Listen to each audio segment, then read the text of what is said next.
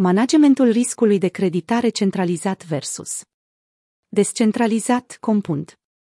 În 2022, entitățile de creditare centralizate proeminente au căzut ca o piesă de domino, în timp ce protocoalele de creditare descentralizate au continuat să funcționeze fără probleme.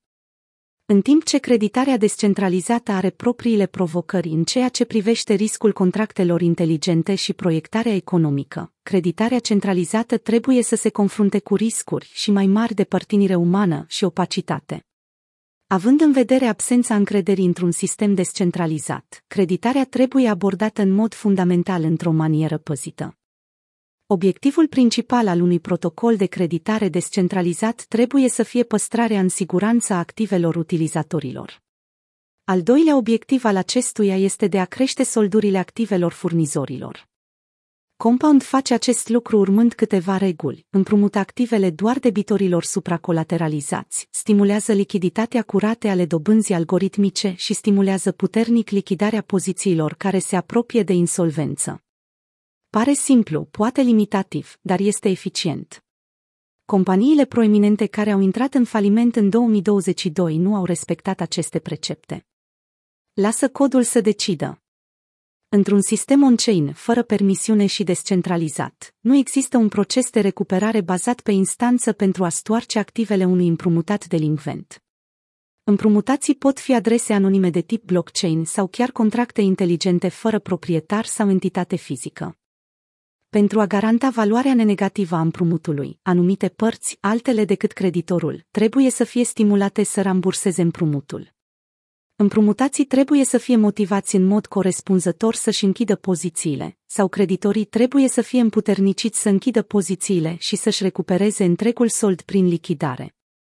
Aceste cerințe preliminare sunt aplicate în codul protocolului Compound, care rulează autonom și este open source. Codul nu poate fi negociat. Modul în care funcționează și ia decizii este complet transparent. Acest lucru permite împrumutaților și creditorilor să înțeleagă regulile și să decidă dacă doresc să participe. Orice modificare a codului trebuie să treacă printr-un proces de guvernanță conservator. Procesul de guvernare include blocări de timp, astfel încât, dacă vreun participant nu îi place o modificare a regulilor viitoare, să aibă suficient timp pentru a părăsi protocolul. Codul nu ia decizii arbitrare, nu suferă de prejudecăți umane, cum ar fi lichidarea clienților de top, sau nu se lasă prins în hype și nu acordă împrumuturi riscante cu garanții insuficiente. Această rigiditate, transparență și autonomie și-au dovedit valoarea, mai ales în acest an, deoarece sunt în contrast puternic cu birourile de creditare centralizate defecte care operează în cripto. Este de remarcat faptul că Celsius, Drearos Capital și Alameda și-au închis pozițiile pe Compound și alte protocoale de FI înainte de a depune faliment. Ei nu au putut cere acestor protocoale să schimbe regulile prin proceduri de insolvență și, făcând acest lucru, au deblocat mai multă valoare pentru ei înși din cauza supracolateralizării decât au plătit înapoi omologii lor centralizați nu au fost la fel de norocoși și vor avea nevoie de ani de zile pentru a-și descurca relațiile în instanță. Fi supracolateralizat A fi supracolateralizat sună simplu, deține mai multă valoare în garanție decât valoarea împrumutului. Atunci când rulați într-un contract inteligent descentralizat, partea de deținere fizică a garanției este necesară încă de la început, deoarece contractul nu poate face nicio presupunere cu privire la încrederea în împrumutat sau să meargă în instanță pentru o recuperare ulterioară.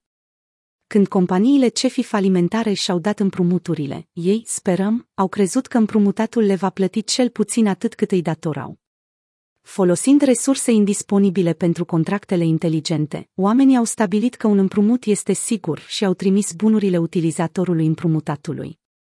Între momentul emiterii împrumutului și astăzi, aci oameni par să fi fost dovedit a se înșela. O modalitate prin care factorii de decizie umani evaluează debitorii este să se uite la solvabilitatea și reputația lor de succes financiar. Depunerea de faliment ar distruge instantaneu această reputație. Atunci când debitorii sunt efectiv insolvabili, reputația lor este lăsată în urmă. Dacă reputația se bazează pe deținerea de active, este mai bine să folosiți în mod direct activele ca garanție, în loc să credeți în reputație și active în același timp. De asemenea, este posibil ca mai mulți astfel de creditori să fi considerat reputații presupuse sau simpla cunoaștere a activelor debitorului, mai degrabă decât deținând efectiv garanții. Folosirea reputației ca garanție pentru un împrumut devine un fel de dublă numărare.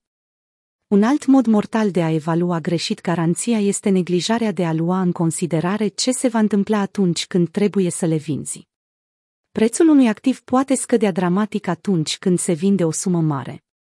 Momentul corect pentru a lichida un activ este atunci când prețul acestuia scade.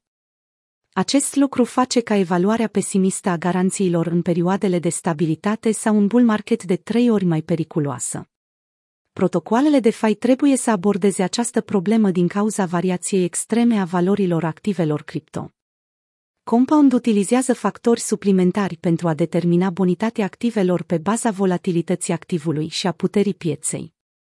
Terții, cum ar fi Gauntlet, utilizează simulări numerice pentru a ajuta la determinarea care ar trebui să fie parametrii de risc pentru protocol prin guvernarea lanțului. Creditorii cad și ei în capcana de a-și lega soarta de cei care împrumută de la ei. Este ușor să măriți dimensiunea unui singur împrumutat sau a unui împrumut bazat pe un singur tip de garanție pentru a obține o plată mai mare a dobânzii. În cazul Alameda FTX, cele două companii au fost atât de împletite încât nu a existat în mod clar niciun stimulent pentru lichidarea împrumuturilor Alameda pe FTX. Poate că au vrut să păstreze ceea ce credeau că este o relație profitabilă, dar această părtinire umană greșită, printre mulți alți factori, a sfârșit prin a scoate ambele companii din afaceri. Poate că nu este doar o parte prietenoasă pe care creditorii nu sunt dispuși să o lichideze, ci mai degrabă anumite tipuri de garanții pe care creditorii nu sunt dispuși să le vândă. Dacă creditorii au drept garanții active de care sunt interesați, aceștia pot fi reticenții să vândă rapid dacă este necesar, de teama să nu le afecteze poziția. Ce urmează?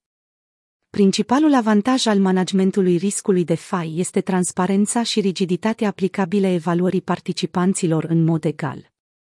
Un protocol de FAI poate lua decizii greșite de proiectare a managementului riscului la lansare sau în cadrul guvernării DAO în curs la fel de ușor ca o companie centralizată, dar defectele sale au fost expuse încă din prima zi. Nu există prejudecăți personale, cum ar fi încrederea în contrapartea greșită din cauza apropierii personale, atunci când se formulează o soluție pur algoritmică și se bazează pe codul săruleze 24-7 fără intervenție umană dacă un defect de proiectare face ca o poziție să fie prea mare pentru a fi lichidată. Transparența protocoalelor de FI înseamnă că utilizatorii au posibilitatea de a evita utilizarea și de a face eforturi pentru o soluție, mai degrabă decât să aibă încredere că lucrurile se vor rezolva în spatele ușilor închise creditorii descentralizați și centralizați se confruntă cu provocări similare de gestionare a riscurilor, dar protocoalele descentralizate sunt în mod implicit mai transparente și nu favorizează pe nimeni.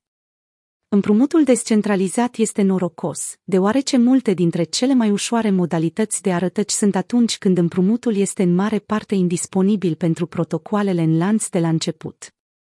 Cei mai buni creditori centralizați vor depăși strictul minim impus de reglementări și vor aduce lecțiile de fai în lumea reglementată. Companiile care au intrat în faliment anul trecut poate că au învățat aceste lecții în inimile lor, dar și-au asumat prea multe riscuri, parțial din cauza lipsei de transparență și a discreției umane. Există o oportunitate pentru creditorii centralizați de a învăța din succesele de fai. Fi transparent, fi robotic, înlătură discreția și, cel mai important, nu irosi resursele utilizatorilor.